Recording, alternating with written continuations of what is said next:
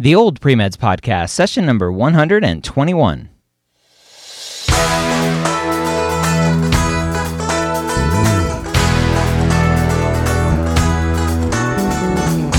You're a non traditional student entering the medical field on your terms. You may have had some hiccups along the way, but now you're ready to change course and go back and serve others as a physician. We're here to help answer your questions and help educate you on your non traditional journey to becoming a physician. Welcome to the Old Premeds Podcast. My name is Dr. Ryan Gray. I hope you are having a great day, whatever day you are watching this. Great morning, great afternoon, great evening, whatever. All right. I hope you're having a great day. We take questions directly from the Old Premeds forums over at medicalschoolhq.net and answer them here on the podcast to help you, the non traditional student, on your journey to becoming a physician. If you're new to the Old Premeds podcast, again, my name is Dr. Ryan Gray. I host this podcast as well as several others, including the Premed Years, which includes non traditional premed stories, MCAT advice, regular premed stories, interviews with admissions committee members, and much more. I do the MCAT podcast with Next Step Test Prep, which, if you are looking at getting full length practice exams, check out Next Step. They have up to 10 full length practice exams right now for the new MCAT. You can buy four of them, six of them, 10 of them. And if you use the promo code MSHQ, you get to save 10% off of those. Um, of those full length exams, and I get a small little commission. So you pay less, and I get a little beer money for that. All right, so let's dive into today's question. All these questions are taken, as I mentioned earlier, from the old premeds forums, the non traditional premed forum over at medicalschoolhq.net. Our question today is all about what counts and how much is enough clinical experience. So, our student today says, Hey there, I'm a non traditional applicant diagnosed with various autoimmune diseases while in grad school for music and ultimately reshuffled my value system as a result, leading me to want to be a physician. I'm worried that I don't have sufficient clinical experience and I'm hoping to get some advice. I volunteered for eight months, one day per week, so about 200 hours, at a community health clinic in the US, helping a physician run um, group medical visits. During the same period, I shadowed a family medicine doctor, an EM resident, a general surgery resident, and an internal medicine resident, totaling 56 hours. I then had to move countries, visa and green card stuff, and began my do-it-yourself postbac and started volunteering with a youth a youth diabetes organization, helping run kids camps and other events, about 150 hours. I'm currently prepping for the MCAT and working as an administrator for the urology service at the hospital in the city where I live. Any thoughts are gratefully received. All right, so let's clear one thing up real quick. Shadowing residents is typically not something considered useful. You want to shadow attendings. So when you shadow residents, while it's valuable experience, you typically don't include that in your time. Residents are different than attending physicians. What they do day in and day out is different because they're still learning.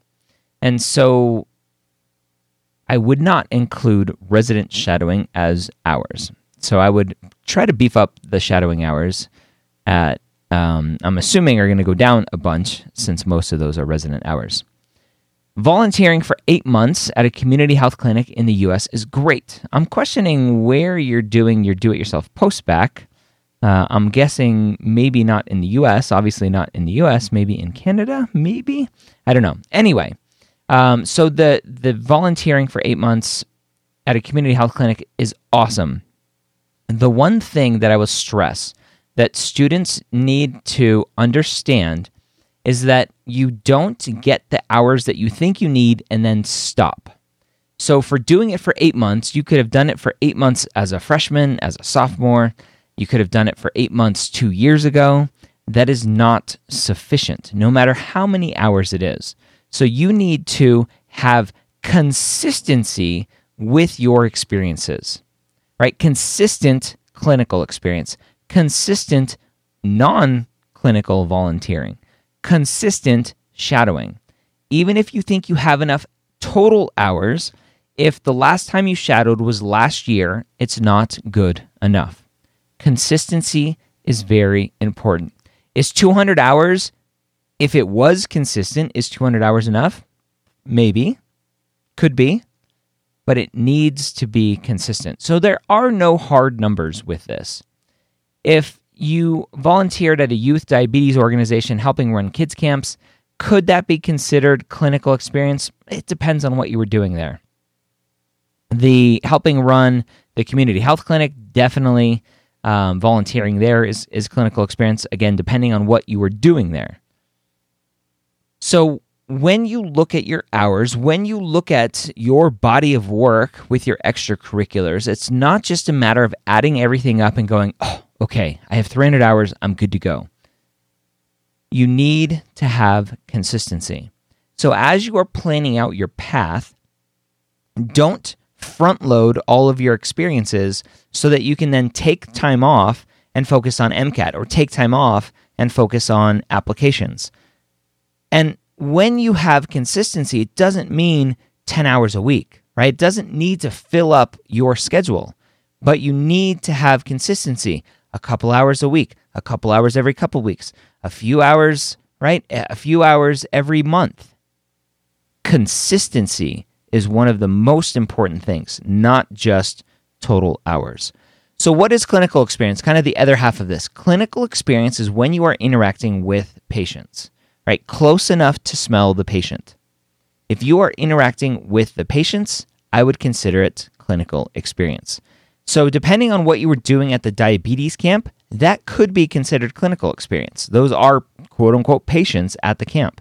Were you doing anything clinically related with them, talking about their diabetes, helping them with their finger sticks, etc.? That would be considered clinical. It doesn't have to be in a hospital setting for it to be clinical. It doesn't have to be in an office, an outpatient office setting for it to be clinical.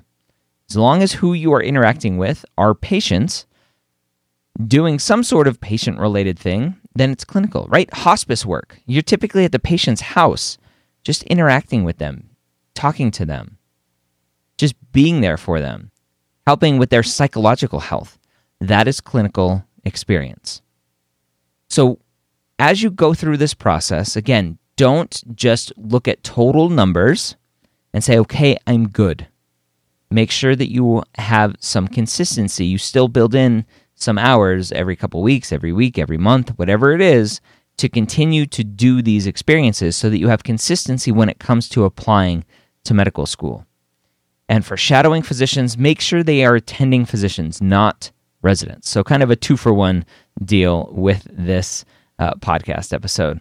If you have a question you want answered here on the Old Premeds podcast, go over to medicalschoolhq.net, click on forms, sign up for an account if you don't already have one, and go to the non traditional pre med forum where we take questions to answer here on this podcast. Again, if you're interested in Next Step Test Prep's full length practice exams for the MCAT, which time and time again students tell me they are the best practice exams, go to Next Step Test Prep, choose four, six, or 10 full length exams, and use the promo code MSHQ to save 10%. And again, I get a little beer money if you do that. So you save some money, I get a little beer money. It's a win win all around. I hope you have a great week. We'll see you next time here on the Old Premeds Podcast.